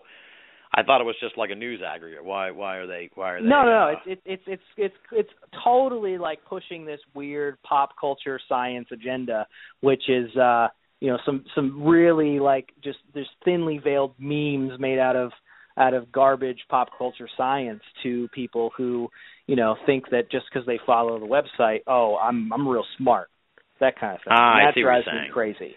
That that drives me nuts. This whole like people who are like, "Yay, science!" and then you're like, "What kind of science have you done lately?" I don't know, but I like the meme. I shared the meme, the science meme. I'm smarter than people who believe in ghosts and Bigfoot, and I'm a skeptic. That, no, I know I know exactly what you mean. Yeah, yeah. That sounds about right. Yeah. Where it's like you could be like, "Well, what's your favorite branch or what? Do you have a branch you like?" You know, and they're just like, "Just science." yeah, Science Neil. Neil Neil deGrasse Tyson. Yeah, favorite branch. exactly. I follow him on Twitter, so you know. yeah. You know, he That's- says that Star Wars is uh scientifically inaccurate. Oh, I hate those I'm not things, allowed- man. Not allowed to have fun anymore. Yeah, I hate those articles like that are like, uh, yeah, why Planet of the Apes couldn't happen. It's like, well, get Right. the fuck out of here. Thank you. Thanks, man. Right. Thanks. Like who who needs to who needs that, dude? There's a lot of like the skeptic thing. I you know I'm not a big fan of skeptics. It's like they just take the magic out of things. feel like they don't have any imagination. Right. I'm sorry I keep banging on about it. It's I've No, no, it's fine. and it's a sore spot. No, no, no. It's all good. It's all good. We haven't. Yeah, we're not. We're not taking shots at anybody. We're just saying, you know, skepticism. What? Who needs it? You know, it's good to be skeptical. It's good to be skeptical, It's, but you know what it is? It's the it's the big S. It's the big S skepticism. The the cult of skepticism. You know the that's that's what drives me nuts. They when you're when you're so skeptical, you're not skeptical of yourself or the the community you belong to. Probably not a good thing. yeah. Well, we're stuck with them. That's the. That's true. They're not going anywhere. Although I will say this right now, I'm going to make a prediction. They're going to have a very Nice. bad year this year. I think- Skeptics I will have a bad year. 2016 is going to be a very bad year for for capital S skepticism. Don't ask me why I, I think that. I just have a feeling, I have a gut feeling, something that's not scientifically verifiable. Well, that's But- interesting because I thought of that question sort of for you guys, but then I see then it seemed like you guys guys are kind of of the same mind as me, where it's like, uh, you know, that I don't know really if there is an answer. What's that? We're synced up now. Exactly. We're Um, synced up. but you know we're well, the three of us are all relatively young you know we're uh you know we're not part of the AARP yet or anything so we're kind of like not quite. you know by default we're like the next generation of this this pursuit and it's That's like a scary you- thought. I know. And it's heartbreaking in a lot of ways cuz you know I've come to know a lot of folks and we've had folks on the show that have passed away and it's like ah geez. You know they spent their whole life and they never got any answers and hopefully they're getting answers Right. now. It's the only solace you can take in the whole thing and it's like but there's a part of me I guess it used to bother me. Now now I've kind of thrown up my hands. That's why I said I I kind of wasn't going to bring this up but I figured it would bring some interesting conversation into the mix. It's like do you think no no no that was it might open up an interesting avenue Um, I, I follow. I follow you. Okay. Do you think? Do you think? Um, do you think like we'll ever get an answer to any of this stuff uh, before you know our time on? You know, we shuffle off this mortal coil because like we've got, God willing, you know, hopefully the three of us each have at least another thirty years. You know, and the way things are going, I mean, I, I was only want to speak for myself. I'm just hoping for another thirty. I'll take thirty. That's all. So, so that's sad. That's what you're pulling for is 30 years. I lead a very reckless We're- lifestyle, Greg. We're living in the future. They're, you're going to extend your life. You're going to live to 120, and then you're going to upload your consciousness into a machine right before you die, and you're going to get shot off into space, and you're going to live forever. That's what you're going to floating around in space on Hopefully. online. So do you do you think you know if uh, b- barring that awesome development, do you think we'll ever, you know, like I said, I mean, I grew up with this stuff in the '80s, and and uh, as like as a young kid, I think we're all like in our mid 30s or so, but I maybe um I you know I don't No, that's, that's spot on. yeah. So it's like I, I think we all kind of grew up with this, like you were saying, the Time Life books, you know. And I remember those ads, and it was like, and and and and you know, we we haven't gotten any answer. It's really frustrating, and and you know, you try, like I say, you try to get to that Zen place, but at the same time, it's like in the back of your mind, you wonder, like, oh, I wonder if this is ever really gonna be solved. Not, and you saying that skeptics would have a bad year made me kind of think that, where it's like, yeah, all we need is one one victory here to rub their to rub their face. Right, right. Uh, I I- think that I don't think we're going to see the answers anyone wants to see. I don't know if that's where you were going, Dana. I well, I was going to say, you know, I think my, I might have a weird ish answer. I think what will happen is we will have more questions on top of the questions we already have. Right. But I think that'll be a good thing. I think there'll be new questions. I think there'll be new ways of thinking about things and and in a way that, you know, really the bottom line is that would be sort of a success. We if we were able to sort of somewhat verify things to the point where we would have a whole bunch of new questions to ask all over again. Yeah. I I, don't know as if we're going to get those answers that we really desperately want. Like I don't know if we're ever going to be able to say definitively yes there's life after death or yes there's there's beings from uh, another planet coming here. That one I think actually might be that would be a little closer to being answered. Uh well we'll see. I don't know if in our lifetimes. But Hmm. I think what's going to happen is we're going to slowly start to answer these questions, not in a quick way where all of a sudden it's going to be a big bam, there it is, everything's changed. I don't think that's going to happen. I think it's going to be a slow progression because I mean when you go back and you look at what people believed, you know, thousands of years ago, uh it, it it's it's mind-blowing that we're here. But that's that's not how it happened. It was a gradual thing that wasn't a big shock to anybody's system as it happened. And I think that's the, the natural progression of how we we evolve and how we're meant to evolve to wherever it is we're going. But I think you know by by the time we've answered these questions like is there is there life after death, which I think is is going to be a more complicated answer. Like Dana said, it's going to be more questions Hmm. when we get the answer to that. Uh, we're going to be dealing with so many bigger, crazier issues by that point because we're going to be floating around in the advances of space. We're going to be we're going to be trying to go places that that nothing has ever been before, that we've never been before. So I think that it's going to be one of those deals where it's it's just it's going to happen, but it's not going to happen. You know, it's not going to be a big like boom Right. major discovery kind of thing. I think it's going to be a very slow thing, and we'll be long gone by the time it's accepted. Yeah, I hope not, but you're probably right. Yeah. Well, to speak know. to like Dana's idea, it's com- uh, like to bring you know this is sort of an extreme version of sort of that idea, but it's like maybe they land, maybe they get you know maybe they keep looking around on Mars and they're finally like, yeah, we found a temple up here, and it's like at Right. that point that's okay, but okay, so now we have more. It's like all right, well, who the hell left this temple up there? Where'd they come from? Where'd exactly. they go? And you a know, whole new world of questions to ask. I think Right. I, I think that's probably that's the optimist sort of up, thought, I guess, of of what potentially could happen within our lifetime. That's what I like to Hmm. think, anyway. Well, I feel Well, like they'll. well, we're just going. to Go ahead. Go ahead, Greg. Go ahead, Greg. No, I was just I was going to say we just what we're going to have to do Because we're just going to have to upload our consciousness in the machine so we live forever. Not forever, again. and then we'll be able to find all the answers to these questions. And uh, that is how we. You know what? That's what's going to happen. That's how we're going to find life after death. Is we're going to we're going to find Eliminate that death? eliminate death in a way. I think the body, the physical body, will still die. There'll still be a physical death, but I think that consciousness, you know, who's to Would say Would you that, do that, Greg? Would you really like upload your Totally. your you know? Yeah, absolutely. Why not? Would you do that, Dana? Absolutely not. Yeah, I don't know. I wouldn't want to do totally that. different opinions on that. Why? I would Why not? never do that. I just think 'Cause it's I feel- awful. I, li- I, I, it's so Go ahead, unnatural. Oh, I was just gonna say, Yeah. I just think it's just so unnatural. yeah, but there were people for forever ago. There- There's still people to this day who are like, I'm not going to take a vaccine. That's unnatural. Mm-hmm. You know, they're the ones who are going to they're the ones who are going to die. It's part of the, the natural progression is for us to evolve out of our bodies. We're going to create something better. We're going to evolve out of it. And then what's going to happen is we're probably going to start like peeking backwards in time and look like ghosts to people when we show up and and and you know see what they're doing and try and point them into a better direction so we reach that point further, you know, closer on that kind of thing. That's what I think.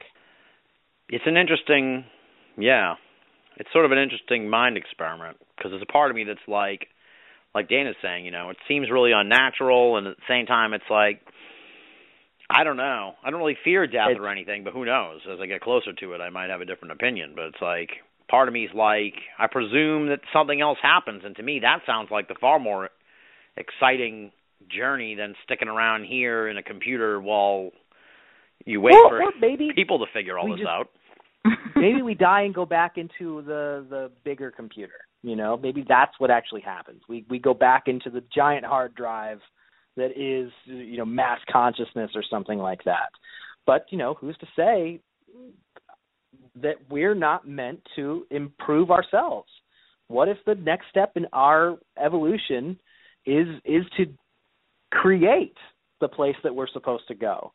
You know that's that's what i think is fascinating is the fact that we can engineer our own future. Hmm. i don't know Well, they talk about it a lot now too, so it seems like something That's that right. could happen before we die. So it might Well, I actually think be a choice we the- have. the singularity right the singularity is supposed to happen in what 40 years something like that so you got to hold on you got to give yourself more than 30 years man I know, dude. I got to start working out so I can make it to this. uh start taking those vitamins Yeah, to this mind computer thing. I don't. Yeah, dude. I don't know. This technology scares me though. I don't like it all in a way. It's kind of cool talking to you guys because it's like we all kind of came up in the same thing too, where it was like people don't. There's a weird generational divide of like people who came along in this post-internet age and the people who didn't. Where it's like right eh, that's just not the same world as that I ever really remembered. Although now I've been getting used to it over the last ten years. It's really weird. Right.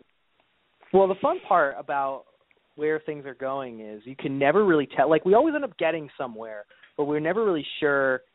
It's never we don't get there the way that we expect to get there. So like I I'm sure you remember this as a kid again since we all grew up in the same era. For some reason in in the 80s, the mark of the beast was huge. Yeah, yeah. People you, you know what I'm talking about, right? Like there were books. They were Yeah, talking yeah, about yeah. we're all going to get chips implanted into us. It was just this like Mm, was- yeah. a lot was like super crazy religious propaganda about how you know the antichrist is going to come back but you're going to get a chip implanted in you that's the future and that's what the futurists they're going to they're going to embrace it and they're going to say that's the way to be man that's how that's how we're going to evolve kind of like you know i'm saying with a mass consciousness i real i'm doing the antichrist work now Hmm. that's what's going to happen but but what's what's interesting is it did happen we all have right. chips We have cell phones. we have cell phones. But that's what's funny about it is we bought them. We paid for our chips. you know what I mean? Exactly, So dude. Yeah, you line up for it. You know, people are fighting Right. for them. But that's how that's how the change is going to happen. People are going to want it. They're just not going to they're not going to understand what they're actually doing most of the time. So, you know, when people say you're going to get a chip, no, you already have the chip. I mean, I, I used to sell cell phones, and there was a, an old guy who came in who needed a cell phone, and uh he didn't want to give me his social security number. I'm like, dude, we have to have it for for a credit check. He's like, I'm not gonna get it. Blah blah blah. Mark of the beast, getting a chip. And I I told him I was like, dude, you're buying your chip right now. Government can track you. No Right. matter, you could take the battery. You could take. You have to literally take the battery out of it, and even then, it still has enough juice to be tracked. And that, of course, he didn't get his cell phone that day. So I'm a terrible salesman. Well, but you're an honest salesman. That's that says something. Yeah. Jeez, how long? So- how long ago was this? That guy. I don't Oh. even want to. Yeah. He's well, long I mean, I grew up now. in a very small town, a very small town, and, and I mean, we didn't get a cell phone tower until like 2006. If that tells you anything about how small my town was. I worked at a at a Radio Shack where my job basically consisted of programming farmers' remote controls. oh, nice. yeah. Now, Danny, so- you're you're from Canada. Is there and now you're living in America. Have you noticed any sort of Mhm. difference between the two sort of cultures with regards to all this weird stuff? Like, are they more kind of cool with it up there, or are they? What's their attitude? I I think I mean I, I Americans are definitely more paranoid than Canadians are. There's that's definitely the case. Yeah. I mean, maybe for good reason. Um Canadians are just are sort of we're we're a mellow bunch. We're just not really that worried about it, you know. Yeah. Um just yeah, like really for the most part like, the, the whole ghost hunting event thing didn't even really start happening in Canada until a couple years ago. Like people weren't there weren't these like massive groups of people going to look for ghosts in famous haunted places until maybe two or three years ago. So Oh, weird. as far as the paranormal goes, but yeah, Americans are definitely more paranoid than Canadians are.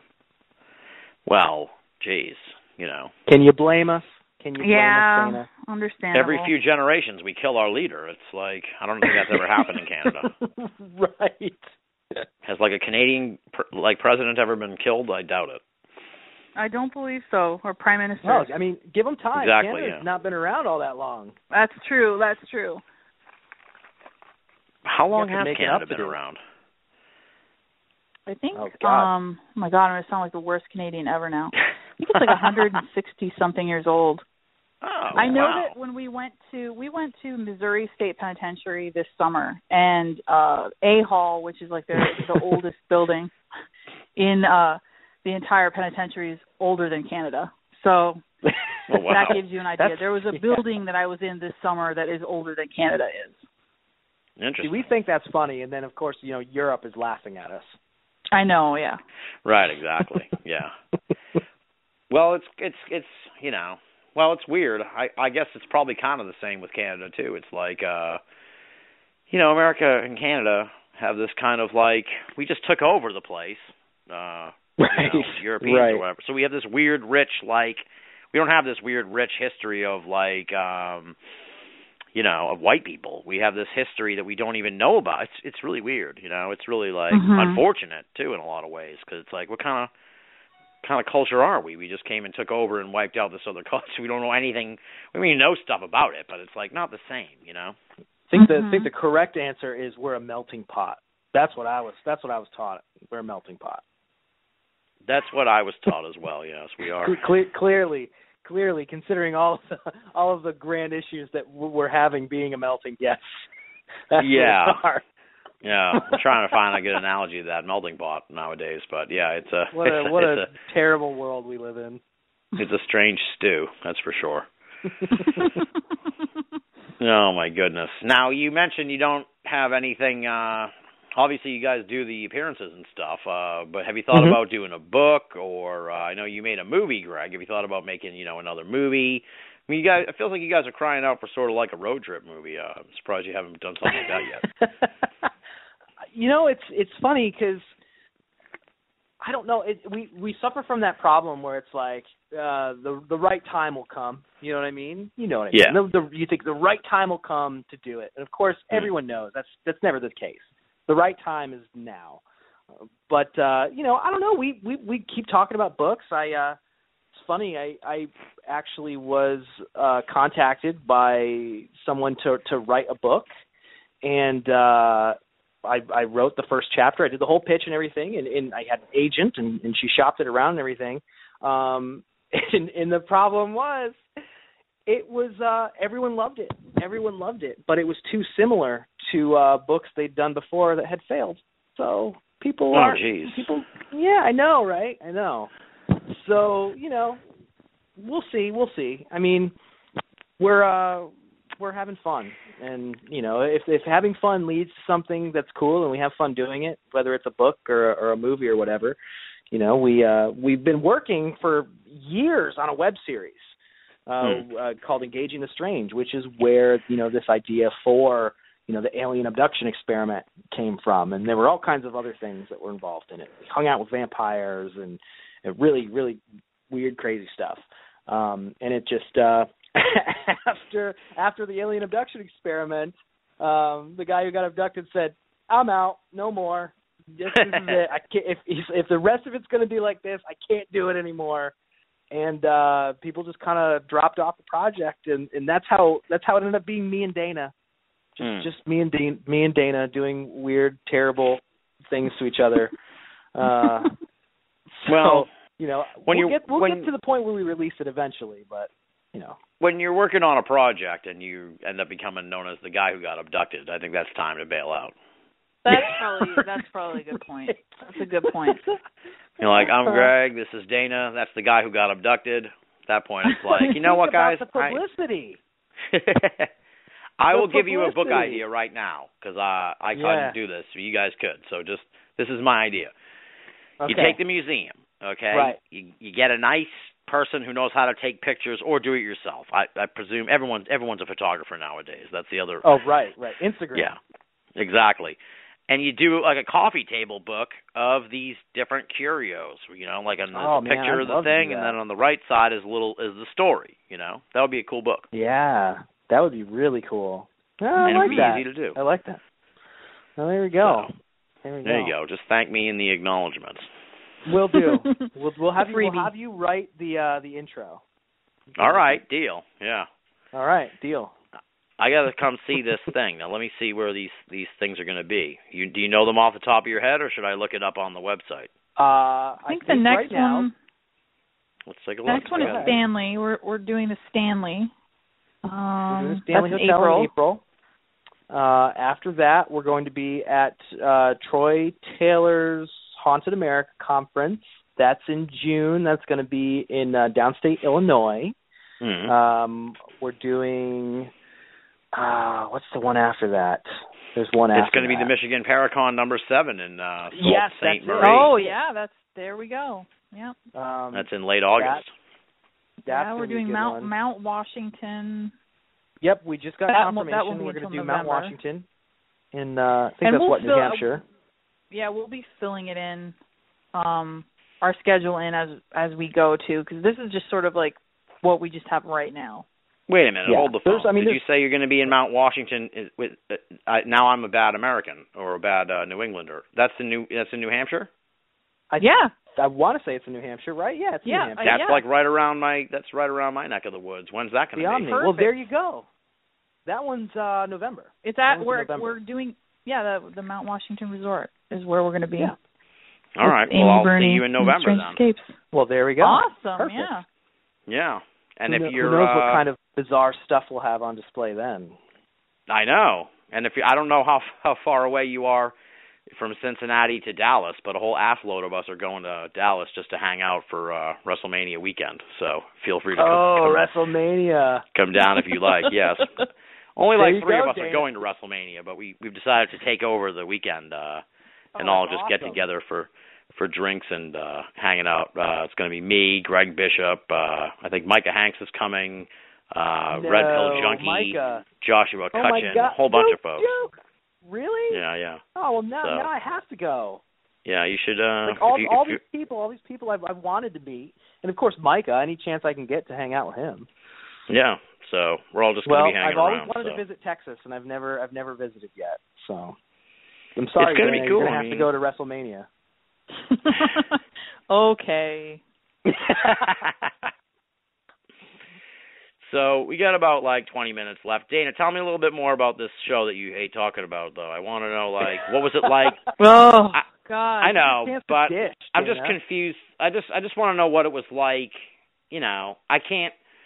I guess it's like an experience that so few people have, and I've never had it. So, like, what's it like? Is it annoying? Is it, you know? It sounds like you're kind of just embarrassed by the show. You know, it's kind of like a a youthful indiscretion, let's say. But what, you know, what was it like being a part of this this weird reality show? I don't know. I don't know how I would take to it. The I mean the the nice thing about it too was that it was before all of the mainstream popular sort of paranormal television. So it was before there was really a formula.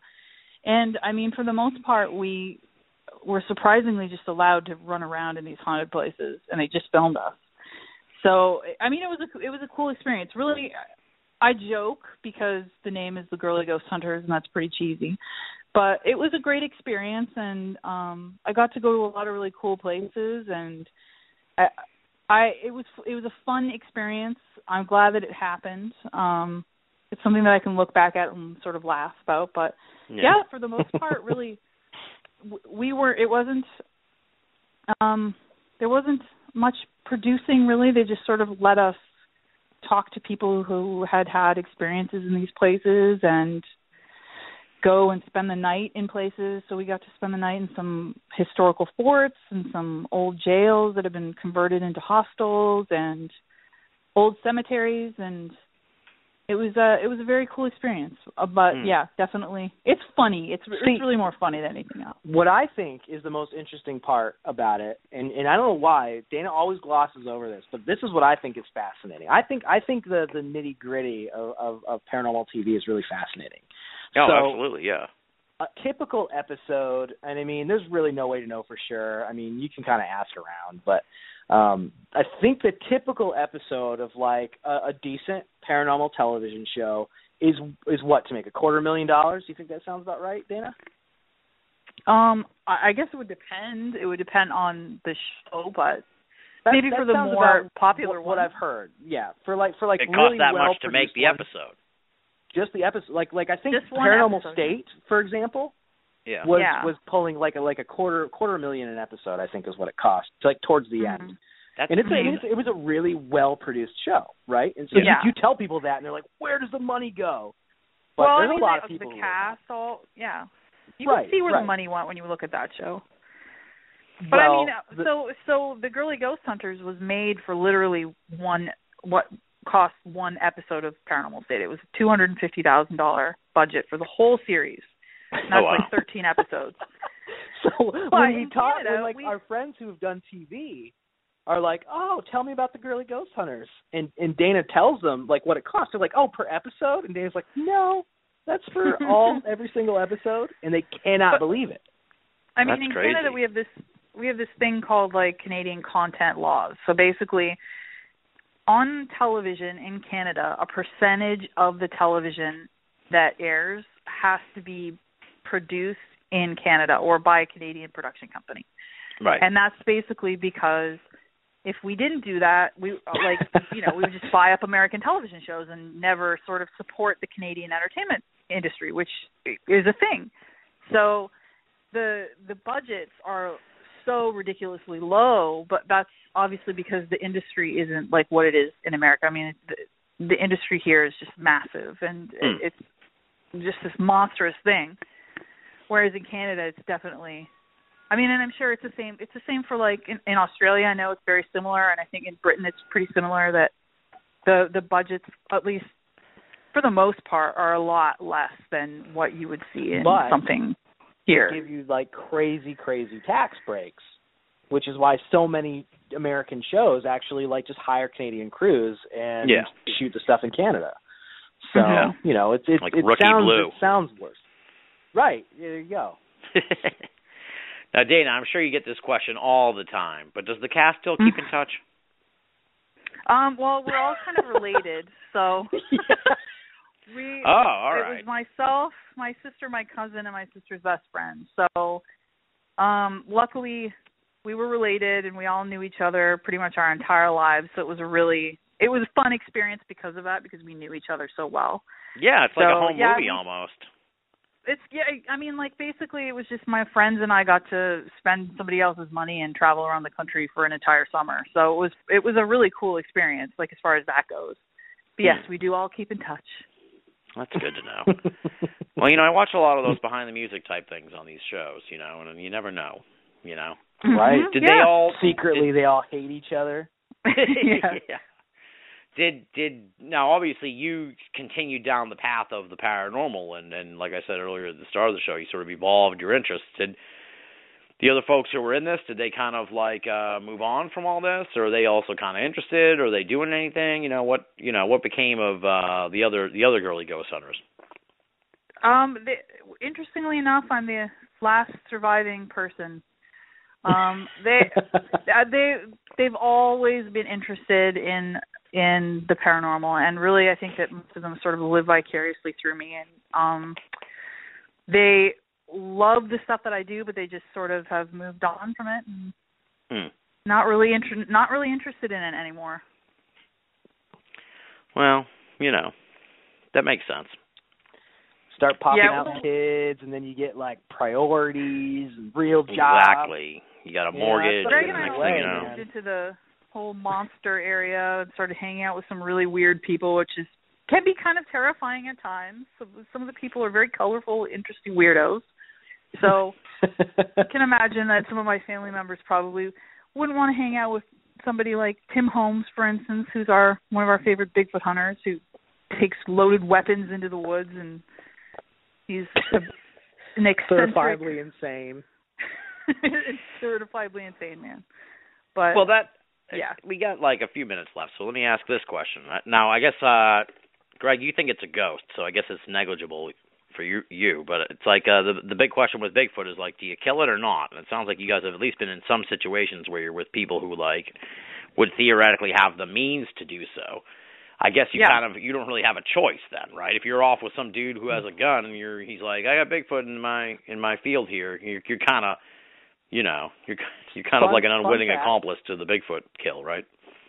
This, no, no, no. I mean, this it's guy. weird too because we, I mean, we've we've gone out uh to look for Bigfoot with people who are very different from one another. So, for instance, Tim Holmes, who's this very aggressive guy who walks around with a loaded weapon, and his whole thing is he will shoot Bigfoot if he sees it and kill it. But the, And but then the truth is, he'll actually like- run away screaming.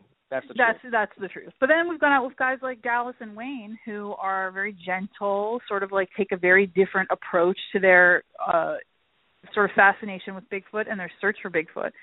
And uh I think I think that like what Greg just said, I think that for the most part I think if someone were to actually physically see a Bigfoot in front of them, uh I don't think that they would actually shoot it. I, I at least in Tim's case, I don't I really don't If- think that he would shoot. I think you he would look- probably freak out. If you look at most cases where people have seen these things, Mhm. they they will report that they they could not move. Yeah, and, that they're and most in of the awe, time, I think basically. that, that that it's it's reported as like awe, but then there's other people who take it a step further. And if you really grill them, they'll say, "No, I physically couldn't move.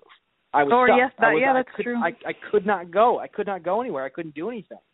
It Mm. seems to be this strange, this strange uh, underreported side effect of seeing Mhm. a Bigfoot. You can't move. People do like the same Bigfoot thing when has they some see sort of UFOs. mind control. Yeah. Yeah, when someone Yeah. sees a UFO, they they sit there and then after it's gone, they go, "Wait a second, why didn't I pull my camera out? Why exactly. didn't I take a yeah. video? Why didn't I? Why didn't I do it? It happens. It happens all the time. It even happens when people see ghosts. So Mhm. you know, I don't know if, if people could shoot it if they wanted to. For one, Mhm. I think a lot of the people who said they have shot it are full of crap. I don't believe it for a minute. Yeah. Uh, Mhm. again, partially because I think it's a ghost. Um, but you know, I think that if if you really do think that Bigfoot is this intelligent creature that has managed to hide from us for so long, it is so intelligent, you probably shouldn't shoot it. I mean, morally, you probably shouldn't shoot it. The answer to that question is not really worth the life of of of uh, a smart creature that could be as smart or smarter than us. But Hmm. uh, Dane and I are also vegetarians, so take that with a grain of salt. Oh. yeah. It's uh yeah. There's a part of me that thinks if he could shoot it, somebody would have somehow by now. But you know, I I think don't, I, I don't think know. I think that's probably the case. There's a lot of people who say they have. I mean, there's there a lot is. of There's people. people who there's there's people a lot of there's people- people who said they've wounded Bigfoot that they've actually like shot him, but that he's run away and left sort of blood behind. But um, I don't know. I, I feel, Never again, like, happened. Never. I feel like if if it were going to happen, it would have happened already. And I I remember Art Bell. Do you remember the guy from Art Bell who called in? Was his name Bugsy? Bugs. Well, yeah, yeah. who cl- yeah, Yeah. he claimed that he shot and killed Bigfoot. There's, apparently, I mean, Art has like a secret map or something of where it's buried. yeah, to the actual body. sure. That was compelling. I mean, it was a compelling That's a good story. but Yeah, it's a great story, but it's like I find you know I I, I turn my nose up at these people who say they like cohabitate with Bigfoot because like then just prove it, dude. You owe it, you know. yeah, Well, they can't It- because if if it's happening, it's a ghost. It's a ghost, and they can't prove it. And you know, sometimes the people see people see ghosts, and they can't. Someone standing right next to them can't see the same thing. Hmm. The thing, the thing that I I keep thinking about, and I've been thinking about it a lot, is Dana and I did an event at uh uh it was Mackinac Island in uh up upstate Michigan, and we were leading a ghost hunt, and there were a ton of people in the room, and uh what you started to smell like like bo right yeah. It, it basically smelled like a like a like someone who hadn't showered for weeks. Like it was just this, and it was it. What the strangest part beh- behind it was that sort of we we were in this room for 40 minutes, maybe 50 minutes with the same group of people, and it was nearing the end of that session, and all of a sudden I smelled this overwhelming, like overwhelmingly powerful smell, and I and the first thing I thought was, there's no way that it could be someone in this room because we would have all been smelling it for the past 50 like Yeah, we were minutes. jammed There's just no way. Yeah. So and and here's the other fun thing no one else smelled it and dana didn't mention it I didn't mention anything. Uh, There was a woman next to who was standing next to me. Yeah, there was a woman standing next to me, and I could see her sort of like recoiling and making a weird face. And we both sort of looked at each other, and and had this moment. I was like, "Can you smell that?" And and she completely agreed that yeah, absolutely, 100%, she could smell it. And it was sort of this really strange thing. And then They were as the we only all two to smell this. Back, yes, we were the only two people in the entire group of people. As we're walking back uh to meet up with the rest of the group, she kind of like offhandedly tells me, "Oh, I don't have a sense of smell. I I'm I can't actually What? smell anything." So so this woman who doesn't have the ability to smell anything actually smelled this. something, but she smelled that, and it was just her and I who smelled it. So but it was what's interesting super- about that what's interesting about that is that's a smell that people report when the ghost of harvey is nearby who haunts that room. There was some Mhm. strange stuff happening in the room at the time. But what's so fascinating is two people can smell that. No one else can two Yeah. people sitting in the same area one of them doesn't even have a sense of smell so what does that tell you about the way that ghosts might work maybe you're not seeing something that's tangibly there. Maybe something's being projected into your head, or the right neurons are firing in there to, to Mhm. make you recall a certain smell. So maybe that's why one person can stand there, see something, someone right next to them can't see it. I don't know. It's weird. There's weird stuff happening. Yeah. They need to figure out how the brain works, man. Better. I know. yeah, that might be the next step, right? That that that should be the call. That should be right there. That should be the slogan. Make the figure out how the brain works better. We're getting ahead of ourselves.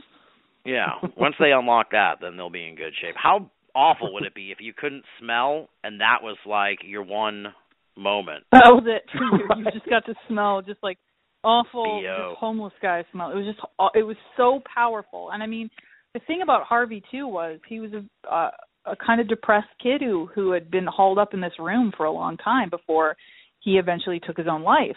Oh. So he would have smelled like that. He would have smelled like someone who had been depressed and had been Mm. bathing for weeks and would have been living in sort of like, you know, his own filth really to a certain extent. So it was this really weird kind of very strange experience, but it was really cool and weirdly validating at the same time. yeah. No, I I think that's that's interesting insight into the nature of ghosts and and intent when it comes to having a paranormal experience. So the people who don't want absolutely cut off, they just shut their brain down. You're probably not going to see it. But if you're open to it, maybe they can fiddle around in there and make you see them. Yeah. That poor lady. She was probably like, "Does every does everything smell like this?" Is this what real life smells like? Yeah.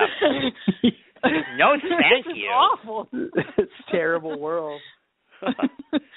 Oh, she God. she only I'm experienced good. it for yeah you can turn it off again she only experienced the smell for i think maybe four or five minutes and then it was gone and that was it so and she oh. actually i i couldn't remember her name for the life of me and one i i wrote an article about the experience and she found me on facebook and uh sort of was able to retell the story again and just said you know ever since then i i've obvi- I've gone back to not being able to smell anything, but it was a very strange experience for her, and it was really cool.